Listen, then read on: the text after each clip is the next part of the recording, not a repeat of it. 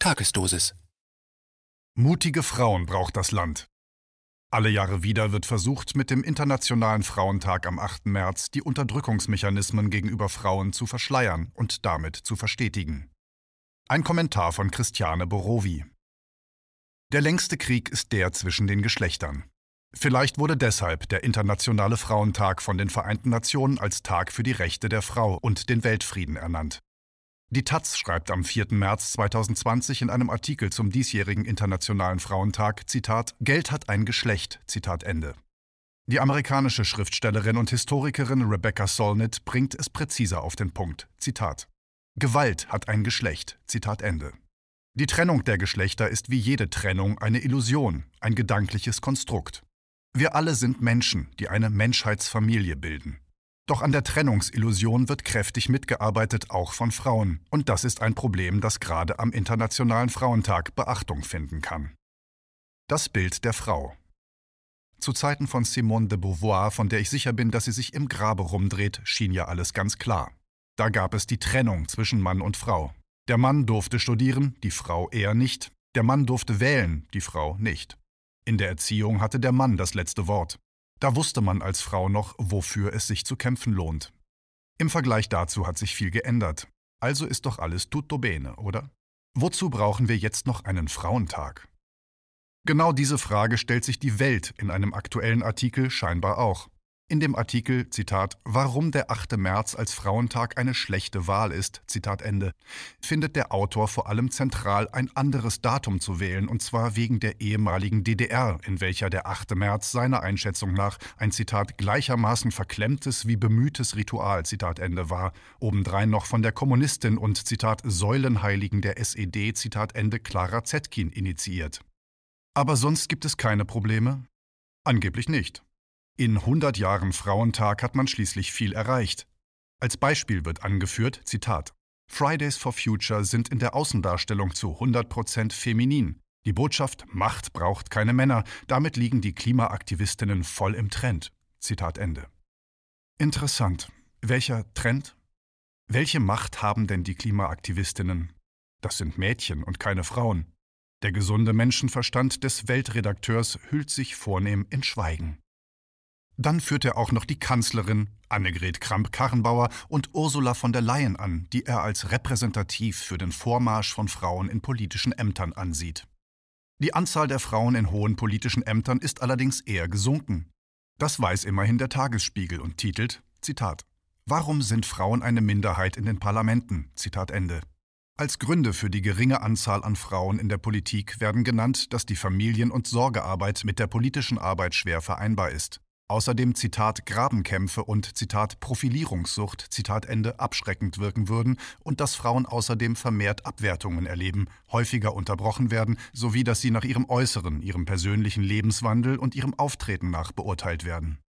Des Weiteren hätten Frauen oft das Gefühl, härter sein zu müssen und sich mehr anstrengen zu müssen als ihre männlichen Kollegen, um überhaupt etwas zu erreichen. Alles an den Haaren herbeigezogen, denken Sie?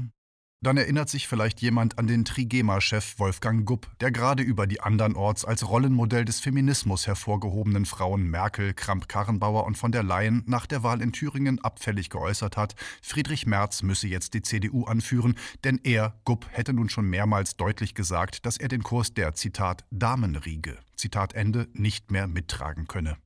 Wie tief jedoch Frauenverachtung in der Macht- und Geldelite verankert scheint, hat Gesundheitsminister Jens Spahn am vergangenen Montag passgenau vor dem Weltfrauentag deutlich gemacht. Er wolle eine Planstelle für einen Soldaten, einen Generalarzt einrichten, um damit wegen der Angst vor dem Coronavirus eine neue Abteilung einzurichten, und zwar Zitat Gesundheitssicherung, Gesundheitsschutz, Nachhaltigkeit, Zitat Ende, wie die junge Welt berichtet. Wir lassen jetzt mal den Irrsinn mit dem Militär in einem zivilen Amt außen vor und gehen gleich weiter zu seiner mit Werf vorgetragenen Äußerung. Zitat, ich habe großes Vertrauen in unsere Experten, Ärzte und Pfleger. Zitat Ende. Klingt doch eigentlich ganz gut. Hat das etwas mit Frauenverachtung oder besser gesagt Frauennichtbeachtung zu tun? Ja, hat es. Überspitzt könnte man sagen, dass Spahn lieber einem Militärarzt eine Stelle einräumt, bevor er der Gruppe Personal zukommen lässt, die es gerade im Gesundheitssystem besonders schwer hat, das Pflegepersonal. Spahn könnte es besser wissen, denn laut Bundesgesundheitsministerium sind in Pflegeberufen zu über 85 Prozent Frauen beschäftigt. Krankenschwestern erhalten ein vergleichsweise niedriges Gehalt für ihre Arbeit und im Pflegebereich gibt es einen Fachkräftemangel. Die Interessenlagen einer Gruppe, die den größten Anteil in einem Bereich ausmacht, wird also komplett ignoriert. Das kann Zufall sein, muss es aber nicht. Die Politikerin Katharina Schwabedissen, ehemalige Landessprecherin von Die Linke Nordrhein-Westfalen, empört sich über Spahn in einem Facebook-Beitrag. Zitat. Vor seiner Rede hatte Spahn auf Twitter bereits angekündigt, dass die Vorgaben zur Mindestbesetzung mit Pflegekräften in Krankenhäusern vorerst aufgeweicht werden. Um die Kliniken zu entlasten, würden die festen Personaluntergrenzen für bestimmte Stationen bis auf weiteres außer Kraft gesetzt. Das ist eine Unverschämtheit gegenüber Pflegenden und gegenüber Patientinnen und ihren Angehörigen. Die Untergrenzen heißen Untergrenzen, weil darunter nichts mehr geht. Hygiene und Gesundheitsschutz im Namen einer möglichen Epidemie mit Füßen zu treten, zeigt erneut, wie krank dieses System ist. Gerade jetzt käme es darauf an, für mehr Personal und deutlich bessere Arbeitsbedingungen zu streiten. Spahn macht genau das Gegenteil. Zitat Ende. In einem Wort, die schlechten Arbeitsbedingungen von über 85 Prozent des Pflegepersonals interessieren keinen Menschen. Sie werden als die schwächsten Glieder angesehen, denen man mehr und mehr zumuten kann. Läuft doch.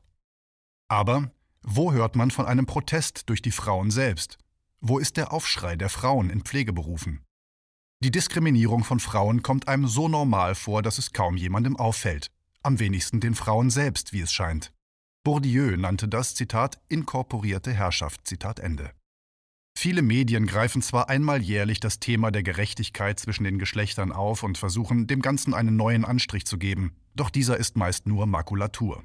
So kommt eher der Verdacht auf, dass durch einen Tag wie den Internationalen Frauentag Frauen ein Appetithappen zur Besänftigung sozialen Sprengstoffes hingeworfen wird. Denn wehe, wenn Frauen es nicht mehr hinnehmen würden, von einer Machtelite beherrscht zu werden, welche durch Manipulationstechniken die Gewalt zwischen den Geschlechtern eher schürt, anstatt die Illusion der angeblichen Trennung der Geschlechter aufzuheben. Es werden viele Trennlinien durch die Gesellschaft gezogen. Divide et impera ist eine aus der Antike stammende und immer noch wirksam praktizierte Herrschaftsstrategie. Sie dient dazu, Einheiten zu zerschlagen, die sich formieren könnten, um die Machteliten dazu zu bringen, sowohl Macht als auch Besitz gerecht zu verteilen. Täter-Opfer-Dynamiken Zitat Jede Unterdrückung, die nicht mit äußerem Zwang arbeitet, muss mit der Zustimmung der Beteiligten arbeiten. Zitat Ende. Formulierte Frigga Haug, Soziologin und Herausgeberin des Argument Verlages schon vor bereits 30 Jahren. Seitdem sind viele internationale Frauentage vergangen, doch hat sich seitdem kaum etwas geändert. Der Lackmustest für Gendergerechtigkeit ist die Statistik für Partnerschaftsgewalt. Frauen gehören zu über 80 Prozent zu den am häufigsten Betroffenen. Dazu gehört Mord und Totschlag, sexueller Übergriff, sexuelle Nötigung, Freiheitsberaubung, Zuhälterei und Zwangsprostitution. Die Zahlen sind von 2018 und das ist ein massives Ergebnis. Nach dieser Statistik könnte man als Frau durchaus auf die Idee kommen, dass es eine Spitzenidee sein könnte, einfach Single zu bleiben, doch gleich vorneweg sei gesagt, auch wenn die meisten Straftaten von Männern begangen werden, bedeutet das nicht, dass alle Männer zu Tätern an Frauen werden. Die meisten Männer sind es nicht. Die These, dass es kaum zu Protesten von Frauen kommt, weil ihnen ab und zu Appetithappen angeboten werden, um den Anschein von großem Fortschritt zu erwecken, lässt sich an einem weiteren Beispiel nachvollziehen, das momentan als großes Vorbild für Geschlechtergerechtigkeit dienen soll und das im Grunde nichts anderes ist als eine Herrschaftsstrategie. Die Rede ist von Gender Mainstreaming. Gemeint ist damit, dass Männer und Frauen ein gleiches Anrecht auf ein selbstbestimmtes Leben haben sollen. Es ist ein Instrument der Geschlechterpolitik, mit dessen Hilfe dafür gesorgt werden soll, dass die Gleichberechtigung von Männern und Frauen institutionell verankert werden kann. Allerdings versucht man mit dem Thema Gleichstellung seit Jahren einen wirklichen Wandel zu behindern. Gender Mainstreaming ist vor allem eins Mainstream. An der Brisanz der Ergebnisse in dem Buch Blockierte Karrieren Frauen an der Hochschule, in dem die Kieler Soziologin Elke Gehnen schon früh die strukturelle Diskriminierung von Frauen an Hochschulen untersuchte, hat sich nichts geändert. Frauen sind an Hochschulen nachweislich diskriminiert und ihre Karrieren an deutschen Universitäten blockiert. Aus dem sogenannten Mittelbau steigen nur wenige Frauen auf und schaffen es, eine Professur zu erhalten. Es ist allerdings keine Frage der Geschlechterdifferenz, sondern eine Frage von verstetigten Machtstrukturen und Elitenbildung. Da ihnen die wissenschaftliche Karriere versagt wird, wählen einige Wissenschaftlerinnen den außerwissenschaftlichen Weg über die höheren Verwaltungsebenen der Universität. Dabei ist vor allem das Amt der Gleichstellungsbeauftragten im Zuge von Gender Mainstreaming interessant geworden. So gibt es nicht nur, wie in der Verwaltung üblich, eine größere Aussicht auf unbefristete Vertragsverhältnisse, sondern obendrein Macht durch Präsenz in allen universitären Gremien. Außerdem ist das Amt ein Sprungbrett in die höhere Beamtenlaufbahn, wenn man zum Beispiel Berufungsbeauftragte an einer Universität wird. Anstatt also die Frage nach Macht und Herrschaft zu stellen und zu protestieren, treten Frauen im Kampf um Ämter in Konkurrenz zueinander, anstatt miteinander zu kooperieren. So machen sie sich letztlich zu Legitimationsagenten wissenschaftlicher Elitenbildung und sind mehr Trennungsbeauftragte als Gleichstellungsbeauftragte. Sie bestätigen also eher die Verhältnisse, die sie in Wahrheit klein halten. Ein fauler Friede. Vielleicht ist es Zeit, dass Frauen wieder Lust bekommen, aus diesem Klammerungsverhältnis mit der Macht auszusteigen. Dazu wäre es nötig, dass sie sich nicht als reine Opfer sehen oder selbst zu Mittätern werden. Vielleicht lässt sich der Frauentag für Frauen so nutzen, dass sie mutiger werden, sich damit zu konfrontieren, dass sie sich eingerichtet haben in einem System, das sie unterdrückt. Ich wünsche allen Frauen, dass sie den Mut aufbringen, der Wahrheit ins Auge zu blicken und sie auszusprechen. Ich wünsche allen Frauen auch die Empathie und Liebe zu sich selbst, den dieser Mut erfordert.